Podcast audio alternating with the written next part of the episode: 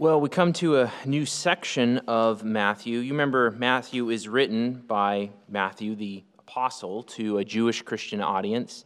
And he's writing primarily about the kingdom. He's writing to prove that Jesus is king. He's writing to uh, show what does it look like now um, while we wait for his kingdom. How do you live? How do you live and, and waiting for the king? And what is the nature of that kingdom? That's been a lot of what Matthew has talked about um, up to this point, and it, I mean, characterizes the rest of his narrative, the rest of his gospel.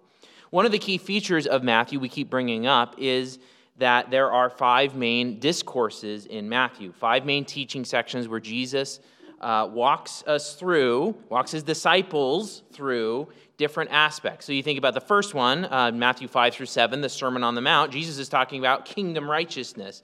If you are his, if you've repented and are placing your faith in Jesus, if you're a kingdom citizen, then what does your life look like? Matthew 5 through 7 addresses that. And then in Matthew 10, second discourse, uh, Jesus addresses the 12 apostles and he sends them out on mission. He sends them out on mission first to Israel, but even in that discourse, he, he's looking beyond their mission to the mission of his disciples in the world more broadly.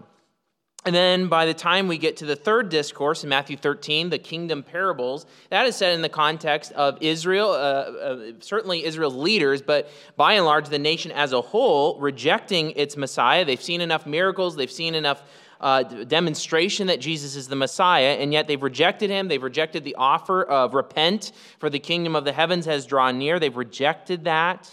And so Jesus in Matthew 13 gives parables to describe what's the coming of the kingdom going to look like now. And today we enter Matthew 18, which is the fourth of five discourses in Matthew. And uh, it comes on the heels of the temple tax, what we talked about last week from Matthew 17, 24 through 27.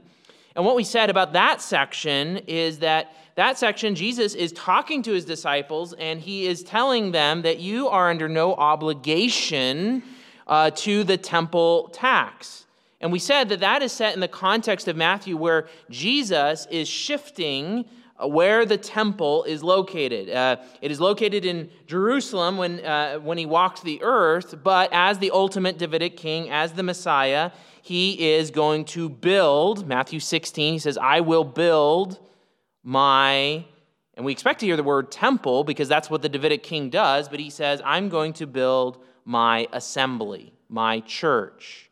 Because in this age, in the new covenant age, the temple is God's people. It's his temple assembly. It is his new covenant people. It is his disciples that he is gathering around them. And they are centered on Christ. Christ as the ultimate Davidic king, the ruler over the world, the one who dies in place of his people and rescues them.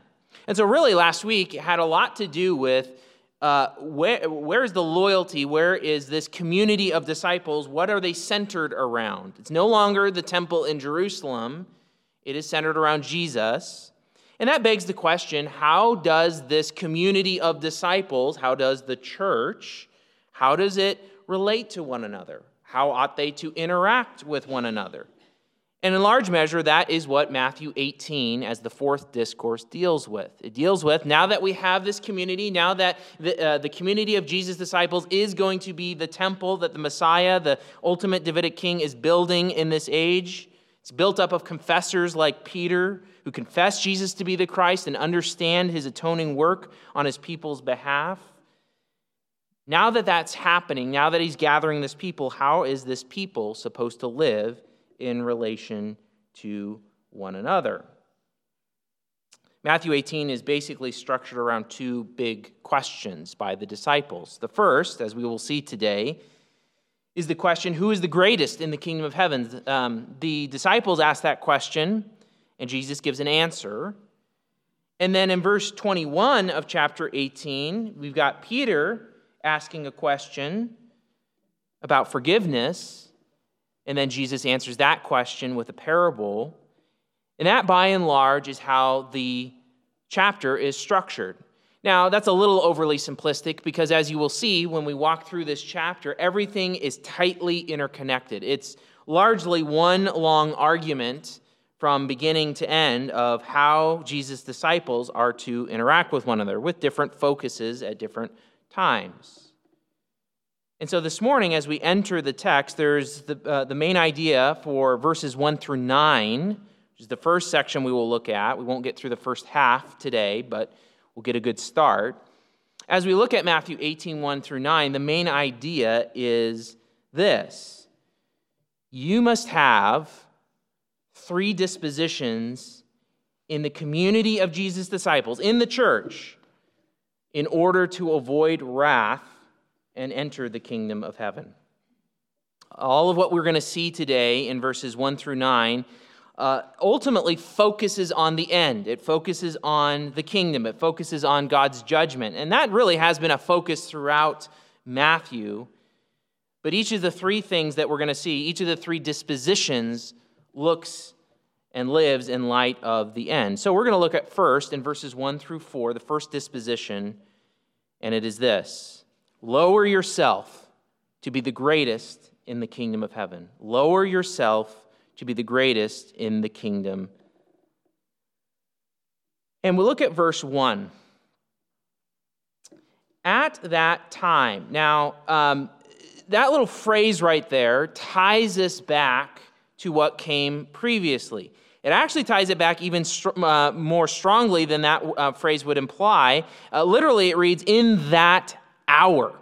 In that hour. So we're talking about that the start of this discourse is really strongly connected with what just happened. Well, what just happened? The temple tax and that whole discussion where Jesus says, You are sons, you are part of the royal family. Uh, you are free from obligation, from tax to the, uh, the temple. Go ahead and pay it so as not to give offense, but you are free. You are sons of the king. You don't need to pay. And there's even more that's been happening lately that might give rise to the question that the disciples are going to ask. Uh, you can remember back to the transfiguration. And who does Jesus, amongst the disciples, who does he take up with him? He takes Peter, James, and John. Uh, he, we saw in the last uh, section, um, he's talking to Peter about the temple tax, and we've seen Peter's prominence throughout all of this. So the start of this whole narrative, the start of this whole discourse, is strongly connected to the things that have come previously. So, in that hour, the disciples, the whole group, approaches Jesus and they ask him a question. And here's their question Who then is greatest in the kingdom of the heavens? Your translation, the ESV doesn't have the little word then. I don't know if your translation does or not, but in the original, there's a little word then. Who then? Um, is greatest in the kingdom of heavens. And that ties us back even more to what came previously. Essentially, what the disciples ask, are asking is based on what you just said, that we're part of all the royal family, uh, in what you just said about the temple tax and what you just talked to Peter about. Well, okay, we're already talking about some greatness sort of ideas and language, but we've also seen how there's some distinguishing, maybe between Peter, James, and John, between Peter. Who then is the greatest in the kingdom of the heavens. Now, remember, the kingdom of the heavens, what does that refer to? It is that um, um, the focus in Matthew is on the kingdom that is coming from the heavens with the Son of Man who's going to come and reign as the ultimate Davidic king over the whole world. Well, that hasn't happened yet in Matthew. In fact, it's been rejected. It's going to be postponed, essentially. So, but the, the disciples, they're still learning that. They're still sorting things out, and they are still looking forward to that kingdom and the glories of that kingdom. And they want to know okay, once we get there, who then is the greatest? Who's the greatest? Now, let's think about their question for a minute. For them to ask who is greatest in the kingdom of heaven, the heavens, they have to be excluding Jesus, right? Because uh, if they, um, uh, I mean, just on the surface, they understand Jesus to be the Messiah and they've confessed him to be the Messiah, he is that ultimate king. It doesn't make any sense for them to ask who's the greatest because Jesus is the greatest. So they must just be talking about them as disciples amongst themselves. And so, what does that imply? Two things. One, they're comparing each other. They're comparing each other. They're comparing, all right, Peter's here, James is here, John is here, you know, Matthew's here. They're comparing amongst one another. So the measure of their greatness is in a comparison with each other. Um, yes, there's an implication that well, we want to know who's the greatest from God's point of view, but there's a comparison game going on. Second, we see this it, there's a concern for self focus and self honor. They want to be the greatest. Who's the greatest? I want to be the greatest. That's where they're focused. So there's a comparison and there's a focus on self and self honor. So, already, given their question and given what we've seen in Matthew, we understand this is, a, this is not a good question to ask. The motivations of this question are wrong. So, how is Jesus going to address it? Verse 2 And calling to himself a child, he stood him, or stood it, doesn't say whether it's a male or female, the word here doesn't specify stood the child in the midst of them. He stood them, this child, in the midst of the disciples. So doesn't say where they're at. Could be in a house in Capernaum. Could even be Peter's house. We don't know. Uh, could be some other venue. But regardless, there's a child nearby. Now, how old is the child? This word for child is uh, normally used for a child somewhere between infancy and seven years old. Obviously, the child can understand, it can move on its own, and it can stand on its own. So you get the idea of, you know, something like a four, five, six, or seven year old child who's being stood in their midst. Jesus is setting up for himself an object lesson. Now, before we go farther, we need to understand how children are viewed in that culture and time because it's way different than the way we view uh, children in our time. There's similarities, but there are profound differences as well. So, what culture are we dealing with? We are dealing with Palestine in the first century. We're dealing with the Jewish world and Jewish culture. We know from the Old Testament that children are valued, they are a blessing from the Lord. But despite that reality, that they are viewed as a blessing, they are, they are valued, they were those, children were those with the lowest social standing in the community. They have the exact, absolute lowest standing in that community, in that time. We also know from the Old Testament, places like Proverbs, that children are viewed as in need of instruction and discipline in order to be walking in God's way, to follow God, to not be foolish. There's folly bound up in the heart of a child. There's also the idea that the identity of a child was rooted in their connection with their family. Their fundamental orientation as a child, uh, where their worth and value and identity came from, was their connection with their family. They're absolutely vulnerable and dependent on their parents and were to honor them. Honor your father and mother. That is how they are viewed. Uh, speaking of vulnerability and dependency, there's estimates that in the Greco-Roman world at large at this time, 50% of kids that were born didn't even make it past age 10. So you think of that in terms of just sheer vulnerability and dependency and coupling that with your family being your identity. Kids are the lowest on the totem pole as far as social standing. They are absolutely dependent and vulnerable, and they are to honor their parents. Their orientation, their identity is rooted in their family. So you need to understand that to understand what Jesus is doing with this object lesson with the child. So he brings this child, stands him in the midst, and what happens? Verse 3 And he said, Truly I say to you, which is Jesus' way of saying, Listen up, I'm going to tell you guys something that's really important. If you do not turn and become as the children, you will certainly not enter into the kingdom of heaven. Now, that is a very, very shocking statement. Because who is he talking to? He's not talking to the crowds, he's talking to the disciples. He's talking to those who have at least uh, from what has been seen, they have repented. They have turned their allegiance from sin and self. They have entrusted themselves to Jesus. They've confessed him to be the Christ.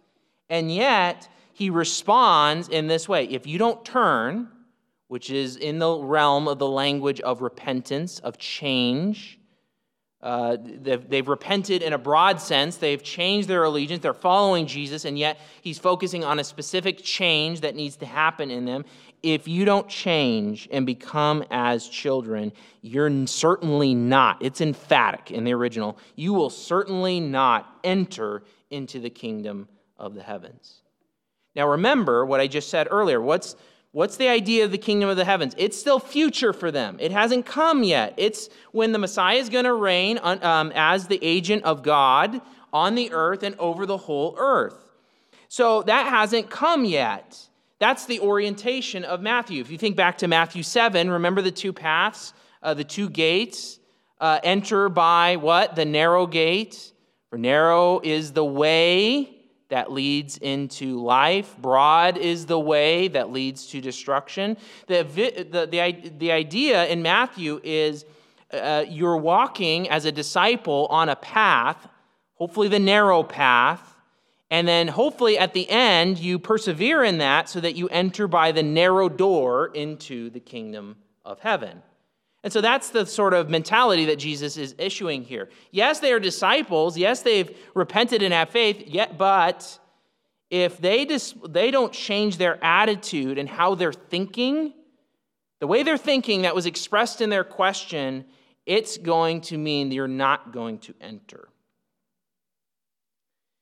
You need to turn and become as the children. Now, what does that mean? And Jesus is going to explain a little bit more fully as we go along. But what he is not talking about is a specific character attribute of children, something like, um, uh, you know, it's, it's not like their humility or their innocence or anything like that. That's not what Jesus is focusing on. He's focusing on their social standing because that's the kind of question they asked in verse 1. Who's the greatest in the kingdom of heaven? And he takes one who's on the lowest totem, uh, the lowest standing on the totem pole of society, the most vulnerable, the most helpless, the most dependent. He says, You got to become like these folks. You got to become like children. If you don't, if you don't, then you will not enter into the kingdom of heaven. Let's think about why uh, we can go back and trace some of the thinking why Jesus would say this. Remember back to Matthew 11. Back to Matthew 11, verse 25. You can turn there if you want, you don't have to.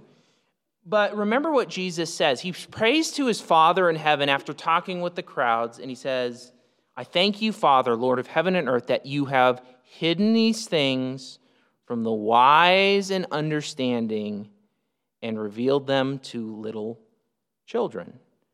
Uh, God didn't reveal, doesn't reveal knowledge of the Son to those who think they're wise and intelligent and have it all together. He reveals them to dependent little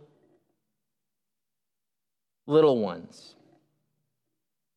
Not only that, the disciples needed to find their identity. So the disciples needed to recognize their need for instruction and discipline. In that whole context, in Matthew 11, Jesus is the Father reveals the Son. And then what does the Son say? Come to me, all you who are labor and are heavy laden, and I will give you rest. Take my yoke upon you and learn from me. So, just like normal children, the disciples need instruction and discipline. Any disciple that comes to Christ needs instruction and discipline. Just like children in that era as well, their identity needed to be rooted in their family. At the end of chapter 12, um, there's someone that comes to Jesus and says, Your mother and your brothers are here. And Jesus says, Who is my mother and my brothers? And he says to his disciples, Here are my mother and brothers. In other words, their identity needed to be rooted in their family, with Jesus at the center and the Father at the center. Above all, as Matthew has been talking and laying uh, Jesus' teaching out, the disciples needed to understand that they were vulnerable and dependent upon their heavenly Father and we're designed to honor him. That language of not only is um, the Father, Jesus' Father, but as disciples, the Father is the disciples' Father. And being in the family means you are totally dependent upon that Heavenly Father and you are t- designed to honor Him. But what are the disciples looking for ver- with their question in verse 1? They're looking towards their own honor and their own standing. And so, what is Jesus doing? He is violently disarming them of their mentality. Saying, You don't become dependent, you don't become utterly dependent on your heavenly father you don't find your identity in this family not in your, your standing but in seeking the honor of the father you're not going to enter you see god doesn't share glory with anyone god and god alone is the only being who has always been and always will be before anything else was before anything that was created was there was god and no one else and he creates, and everything is about him. Romans 11 says, From you and through you and to you are all things. Everything is about God. He is the only one to whom honor and glory is rightly. And so to have this question of, yeah, I'm going to be in the kingdom, and uh, where's my standing going to be? Where's my rank? Remember what that presupposed? It presupposed that you're comparing with another person in rank and you're also seeking your self honor. God does not share honor, He does not share glory. And so, what do the disciples need to be? They need to be as children. They need to become as children, utterly dependent on their father, utterly oriented towards their father, and honoring him, not seeking self honor and self glory. And that's why Jesus goes on to if you don't have that mindset, if you don't humble yourself and are not dependent, if you think you're wise and intelligent, if you think you have something to offer God, if you're seeking your own honor and your own glory in life, you're not getting in. Not happening. Because God displays his own honor and glory through the weakness and dependency of those who come to him through repentance and faith. That's the only way someone enters the kingdom of heaven.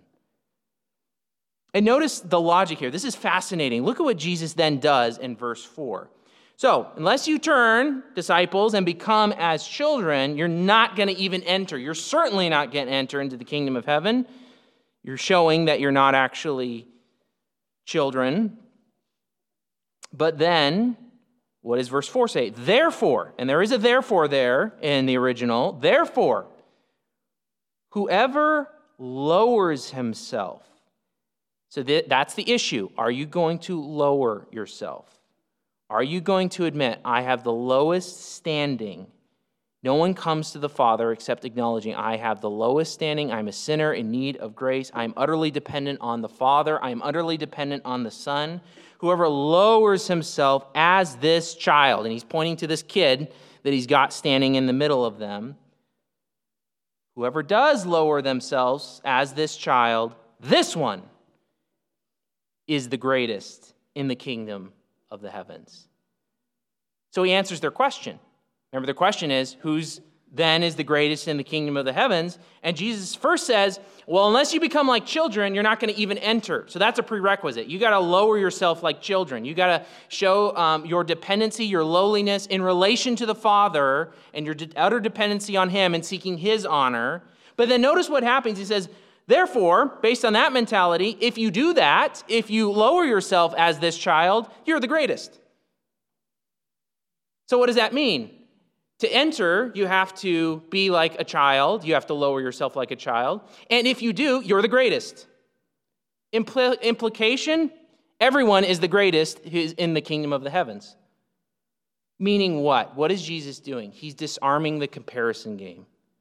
He dis- he's disarming the comparison game and he says, it's not about comparing one with another, it's about understanding your relation to God as your Father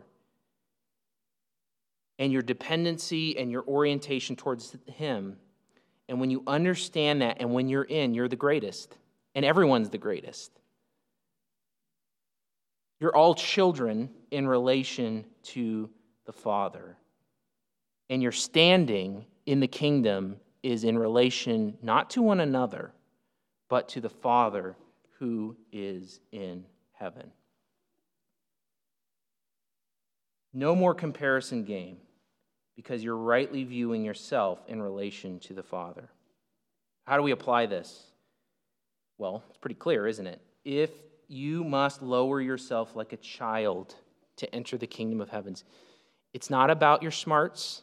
It's not about working out all the details of, well, um, and reasoning through, well, I reasoned my way to God. I found God. I've worked out all the conundrums and all the implications and all of this. No, how you enter is crying out to God like a child God, I need you I am utterly dependent. I am a sinner. I don't deserve to come near you. I've sought my own glory. I've sought my own way. We all do that. We all seek our own way. We all seek our own exaltation, our own promotion. We all seek our own reign apart from God. And if you're going to enter, you need to become like a child and stay like a child to enter the kingdom of heaven, to recognize your utter dependence on the Father in heaven to reveal the Son to you so that you repent, place your faith in the Son, and follow the Son in dependence, in lowliness, recognizing I have nothing, everything I have is from God. You don't have that attitude, you're not getting in. And a, a stubborn, sinful heart will harden itself because it wants to think highly of itself. Our flesh wants to think highly of ourselves. That is our bent, that is our nature. And it is only by God's grace that you can bend the knee in repentance and faith and dependence, understanding you are the lowest of the low, for God to bestow his gift that you might enter into the kingdom. You must see your absolute dependence on the Father and seek his honor, not your own. Becoming a Christian is the death of your own honor. It's the death, as Jesus said, of your own life and your own will. It is seeking your identity in the family of faith with the Father and the Son and the Holy Spirit at the center. And by implication, we ought not to play the comparison game as Christians. Don't we do that?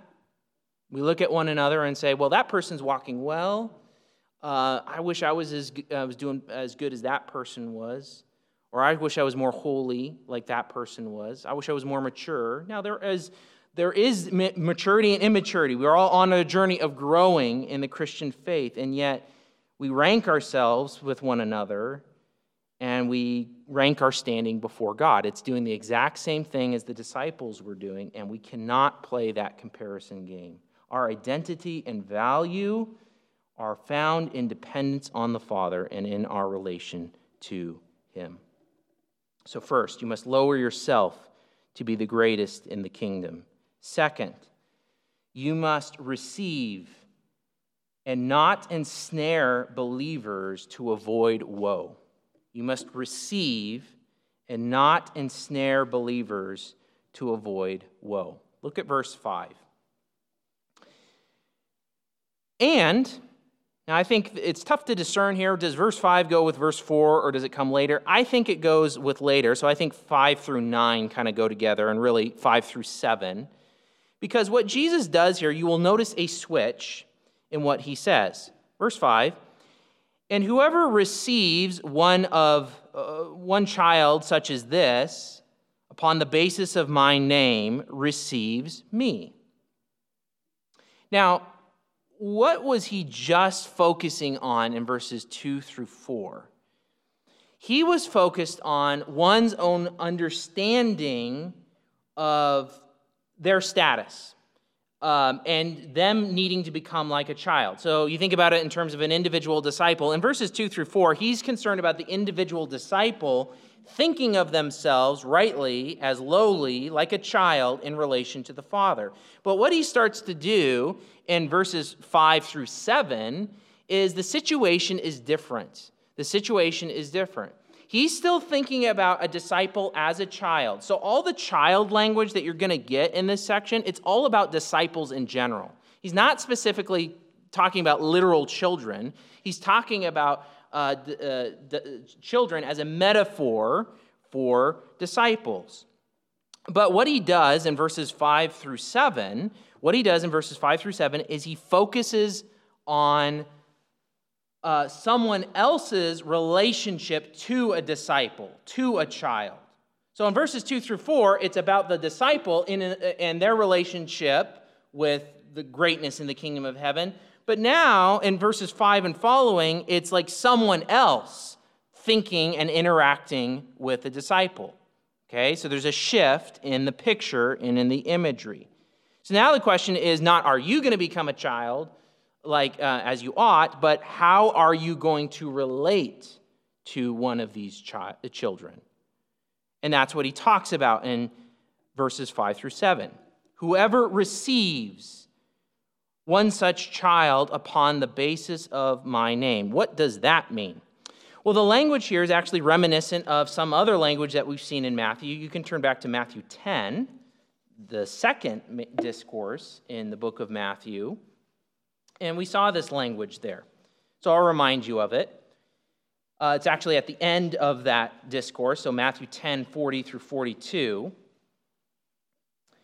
And Jesus says this, again, to his disciples and is specifically to the 12 that he's sending out to minister to Israel at this point. Whoever receives you receives me, and whoever receives me receives the one who sent me. That language there for receives is the same word that's being used in our passage in Matthew 18. The one who receives a prophet because he is a prophet will receive a prophet's reward, and the one who receives a righteous person because he is a righteous person will receive a righteous person's reward. And whoever gives one of these little ones, so there we've got similar language to what we're seeing in Matthew 18 as well. Uh, and he's again talking about disciples. Whoever gives one of these little ones even a cup of cold water because he is a disciple, truly I say to you, he will by no means lose his reward. And we, when we worked through that section, we said this language of reception, it's the idea of receiving Jesus' messengers. And uh, in the context of chapter 10, so it's not only receiving the message, it's also showing practical care and hospitality to the disciples as they are on mission. So this idea of reception, it is reception of the message. It is aligning oneself with the kingdom and with the kingdom messengers and with Jesus, but it also has this overtone of practical care and concern, a full on welcome of a disciple. And that's the same thing that Jesus is talking about here. He shifts from the disciple thinking of themselves as a child to now uh, talking at least about someone else and their relationship with a disciple as a child. And what does he say? Same logic as happened in chapter 10. Whoever receives one such child, a full orbed welcome, on what basis? On the basis of my name. Meaning what? The person is receiving this disciple child person, it's a disciple in general, but he's using the metaphor of child. Why are they receiving them? On the basis of Jesus' name. In other words, the disciple bears Jesus' name, and that becomes the basis of this welcome of them. And what does Jesus say? Whoever does such receives me. The idea is Jesus is tying, he values his disciples, whom he characterizes as children here, so much that you welcome a child or a disciple, like a child, um, eh, on the basis of his name, then you're really welcoming Jesus. In other words, it's another way to elevate um, and show how much Jesus values his disciples and cares about how people receive them. And then what's interesting is that he gives the exact opposite of a welcome and talks about the exact opposite of a welcome in verse 6. Polar opposite. But, but, verse 6, whoever ensnares one of these little ones who believe in me. See, there he's still using the, the, the, uh, the child as a metaphor. It's, he's really talking about disciples, those who believe in me, those who've entrusted themselves to me. But now we're talking about the exact polar opposite of welcome. Uh, your translation may have something like cause to sin or to stumble. This is a word that Matthew has used several times already, and it's this word that um, goes back to the idea of a trap, of a snare. Uh, so you could translate this, and I think this might be a good way of translating it here. Whoever ensnares, so we got someone else relating to a disciple, whoever ensnares one of these little ones who believe in me, what's that? What does that mean? In the t- context, as you see, as it's going to unfold, this idea of ensnaring is the idea that you set a trap intentionally, and a disciple, uh, uh, uh, they may or may not be ensnared in this trap, but in this case, it's envisioned that they will. And the idea of being ensnared is the idea of being ensnared into sin. Serious sin, because as you will see in verses 6, 7, 8, and 9, the same word is going to be used. And the idea is this is, this is, uh, this is severe um, uh, sin that damages uh, or potentially could damage uh, one's relationship with God. So, this is severe sin that's being talked about here. But the idea is someone's setting a trap. Uh, how does that happen? We'll talk about that. But setting a trap, and ensnaring another disciple, and Jesus says this it would be better for someone who does that, who ensnares a disciple who believes in me, it would be better if they had um, that a literally a millstone of a donkey. Your translation probably says something like a, large stone or a heavy stone or something like that. You had a couple different types of millstone at that time. You had kind of a hand millstone to grind grain, and then you had a millstone where a donkey had to drive it in order to grind grain. So we're talking a donkey powered millstone. That's pretty darn big. And he's saying it would be better if such a millstone was hung around this person who ensnares a disciple's neck and that they would be drowned into the depths of the sea. The idea is you row out to the middle of the Sea of Galilee, or you row out to the middle of the Mediterranean Sea to the deepest possible part. You hang this giant millstone around someone's neck. It's, it would be comical if it wasn't so serious. And then you drop them into the ocean. It would be better for to do that it would be better for that person who would ensnare a disciple. Better than what? Jesus doesn't say, does he? Doesn't say better than what. He just says it would be better if that would happen. But given the context, what he's talking about uh, uh, is the context of judgment. If you ensnare a disciple who believes in Jesus into sin, it's way better if you uh, got a giant millstone Maybe we would think in terms today of like a, an anvil or something like that. And it got hung around your neck and you got dropped into the bottom of the ocean and you drowned. Now, I have never been close to drowning, but I know it is a painful and scary prospect. And that is better than facing God's judgment for ensnaring such a disciple. See, what Jesus is doing is he's highlighting, both in verse 5 and in verse 6, the value of a disciple. God values his disciples so much, these children who believe in him, that you welcome them, you welcome Jesus. But if you ensnare them into sin, watch out. Because Jesus and the Father value them. And it's the same logic uh, uh, as he goes on into verse 7. Woe to the world because of snares. Now, this is the same word, just the, well, it's not the same word, but it's the noun form of the verb that he just used in verse 6 to talk about stumbling and snaring. Now he's using the noun form, so he's still talking about the same thing. Woe to the world because of snares, because it is necessary for snares to come. And what Jesus is saying is, you think of the world and the fallen worldly state and its values, it's natural and it's just necessary that snares are going to come. The world and its system is going to, there are going to be things in life as a disciple walks that would just be easily, easy to be ensnared with. Because of the world value, because of its fallenness and its world system, it, it, they're going to naturally come. But notice what he says nevertheless, woe to the person through whom the snare comes. And he's emphasizing the same thing that, yeah, there's going to be snares in the world, and a disciple is going to have to uh, uh, uh, uh avoid those. But the person through whom they come, the person who potentially entangles and ensnares a disciple into sin, woe to that person. It's the language of judgment. It's the language of judgment. Now, what is Jesus doing with this? Because he's still talking to his disciples. Why is he talking about this? Why is he, why is he talking about someone causing a disciple to sin when he's talking to the disciples? Well, there's two things. Taken together, as we've seen, 18, 5 through 7, not only reinforce the valuation of the disciples, the children, the little ones, but it also seems to function as a warning to professing disciples not to be the cause of snares for sin to other disciples of Jesus, but instead to welcome fellow disciples. So the issue is this Jesus is talking to professing disciples, and it's still a warning.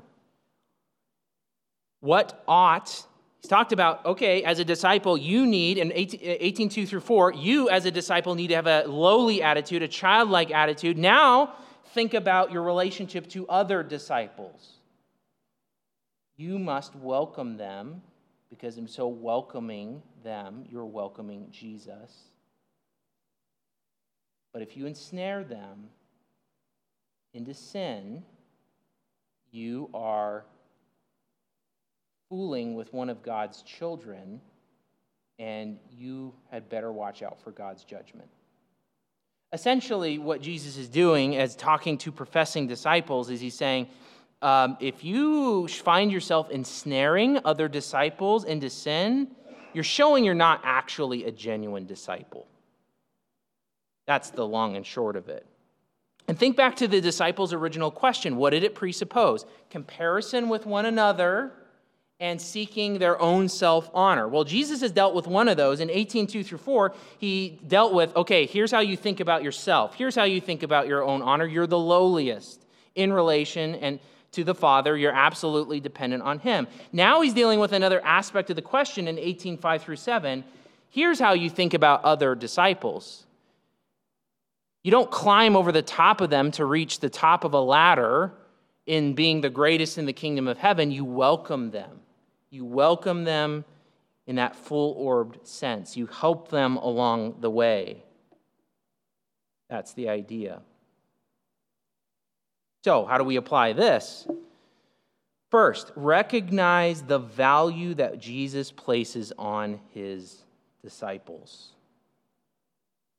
Jesus, you welcome a disciple because they're a disciple, because they bear Jesus' name, you're welcoming Jesus. You ensnare a disciple. It's better for you if you had a heavy millstone hung around your neck and dropped into the deepest part of the sea. Why does Jesus say that? Because Jesus and the Father and the Spirit value disciples. So, what do we do? We work to welcome and receive disciples as disciples for the sake of Jesus. This should govern our interactions within the local church. We ought to welcome one another, receive one another, care for one another. And you guys do this. It is one of the things that is a hallmark of this church by God's grace and by God's work in your lives that you welcome one another, you love one another. People see this when they come into our church, and the call is to excel still more to receive one another because you're a disciple, because you bear Jesus' name, to help one another along the road into the kingdom of heaven, to persevere, to continue in repentance and faith in Jesus. You do well, excel still more. On the flip side, be mindful. Be mindful and watchful that you do not ensnare a disciple of Jesus. Now, you're like, how could I do that? How would I end, how would I do that? Ensnare another disciple into sin. Now, I will say there are many ways that that could happen, but in the context of what Matthew is doing in Matthew 18, there's this context of absorbing worldly values. Really, the question that the disciples ask in 18:1 is a worldly value. How can I be the greatest? How can I be the greatest? It's a worldly value system. That's what Peter, remember what happened with Peter? Uh, Jesus says, I, I need to go to Jerusalem. I'm going to suffer and die and rise again. And Peter does what? He takes him aside, Jesus aside, and rebukes him, says, Far be it from you, Lord, this will never happen to you. And what does Jesus say? Uh, Get behind me, Satan, you are a snare to me. Now, Jesus didn't trip over that snare, he identified it, he didn't fall. But what, why was that? It was because Peter was thinking the things of man and not the things of God. And that's the same valuation system that you see in 18:1. Who then is the greatest in the kingdom of heaven?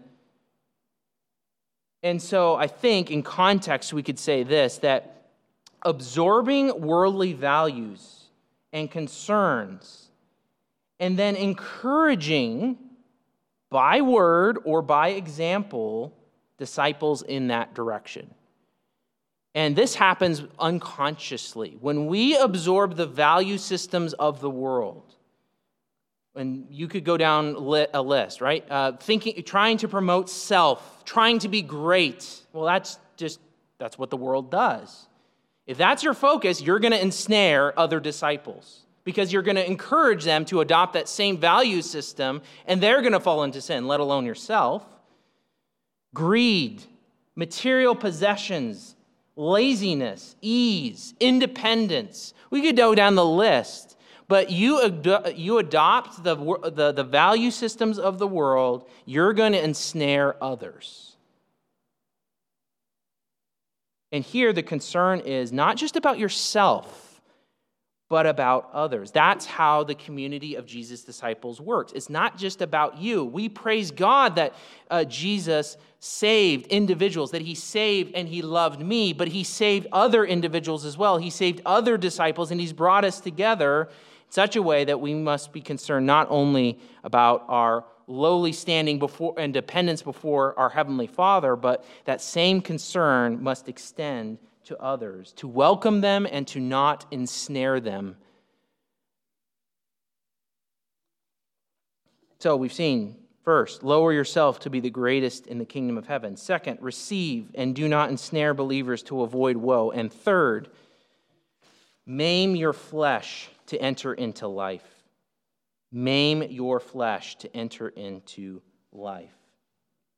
Verses 8 through 9. Now, this is going to be familiar territory. Um, let's go ahead and read it. Now, if your hand or your foot, and here we get the same verb, ensnares you. If your hand or your foot ensnares you, cut it off and throw it away. Throw it from you. It is better for you to enter into life maimed or lame rather than having two hands or two feet to be thrown into the eternal fire. And, verse 9, if your eye ensnares you, cut it off and throw it from you. It is better for you, one eye, to enter into life than having two eyes to be thrown into the hell of fire or the fiery hell. Now, we've seen this sort of language by Jesus before. We saw it way back in the Sermon on the Mount, Matthew 5 29 through 30. He talks about this very same thing. It's a little bit different here. There, he was talking in the context of sexual temptation. Here, it's more broad. There, he, um, uh, he, used similar imagery, but now it's more explicit of the, the, the, the alternatives are eternal life and eternal death. When he talks about entering into life here, it's not just the sense of physically living. He's using that as a stand in for entering into the kingdom, which is what he talked about earlier in this section. You're either entering the kingdom, entering into life, true and full life, or you're entering into eternal, the eternal fires of God's judgment. This is some of the most explicit language of Jesus talking about hell. Jesus believes that hell is real. And he believes that how you live your life has implications for which direction you're going to end up with. Now, how does Jesus frame all of this in 8 and 9? If your hand, your foot, or your eye ensnares you. And the verb here indicates it's not just that you're ensnared once, it's like a constant pattern of being ensnared. So Jesus is indicating and looking at an individual disciple, and he's saying, uh, if you are snared in, uh, in, in a continual pattern sort of way, notice how he has shifted again. Because what was he just talking about in the previous section? He was talking about you ensnaring others, or at least someone ensnaring a disciple. Now he's focused back on the individual disciple and their responsibility to deal with being ensnared. And the language he's using here, it's the idea that you're some part of your body, whether your eye or your hand or your foot, the things that you act with, the things that you see with, is ensnaring you into sin. Now, we did this when we went through the Sermon on the Mount version. Does your hand or your foot or your eye cause you to sin? Does it ensnare you? No, it does not. Because Jesus says in Matthew 15, out of the heart of man come evil thoughts. So, what is Jesus doing? Jesus is assuming, for the sake of argument, he's saying, let's just suppose for a minute that your hand or your foot or your eye was the source and the cause of sin. Let's just say, for the sake of argument, that that was true, that it caused you to stumble. Of course, we use those things to be ensnared in sin. But let's just suppose they were the source. What would the most logical course of action, if this hand was the source of my sinfulness and it repeatedly ensnared me, what would the most logical course of action be? To get out the hacksaw and start sawing it off. That would be the most logical course of action to get it away from me. Because what? Because heaven and hell are at stake. If this is the source of sin, I better cut it off and throw it away so that I can enter into life. Because it'd be better if I entered into the kingdom of heaven with one hand rather than with two and be whole body. No, I'm not going to, I don't, I like my hand too much. I like my flesh too much. I don't want it. Uh, I'd rather go to the eternal fires of God's judgment rather than deal with my sin and the source of my sin and the source of my ensnarement. Same thing with an eye. If this eye is causing me to sin, now we use our eyes to sin, there's no doubt about it, but let's suppose this eye was the source of my sin. The best thing to do, the most logical thing for me to do would be to grab a screwdriver and pluck it out and throw it from me. Because heaven and hell are at stake. It would be better for me to have one eye entering life, entering the kingdom of heaven, being uh, enjoying God, the Father, the Son, and the Holy Spirit for all eternity, rather than to have both my eyes, both my hands, both my feet, and to enter in. Now, is Jesus calling for you to literally saw off your hands or your eyes? No, because sin does not dwell in your physical hand, your physical eye. Those are agents of sin that you use, but it's what your heart is using to be ensnared in sin. So, what is Jesus really calling you to do? You have got to deal as a disciple with the things that repeatedly ensnare you in your heart. You must deal with them because heaven and hell are at stake. You may profess Jesus, you may call him Lord, Lord, but if you are not dealing with the things that repeatedly ensnare you, you must be very afraid. You've got to deal with the sin issues in your life radically. You cannot be comfortable by being repeatedly ensnared into the same sin because, friend, if you are, then that shows that you're happy to march right into the fires of God's judgment for eternity rather than enter life.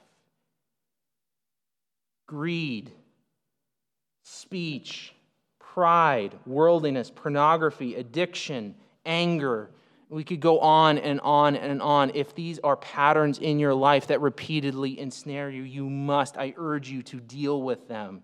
And the, the amazing reality of the gospel is that Jesus Christ went to the cross not only to pay for those things that you are ensnared by, but also to give you the Holy Spirit to indwell you so that you can successfully, by God's grace, kill those sins in your heart and live in a God honoring way.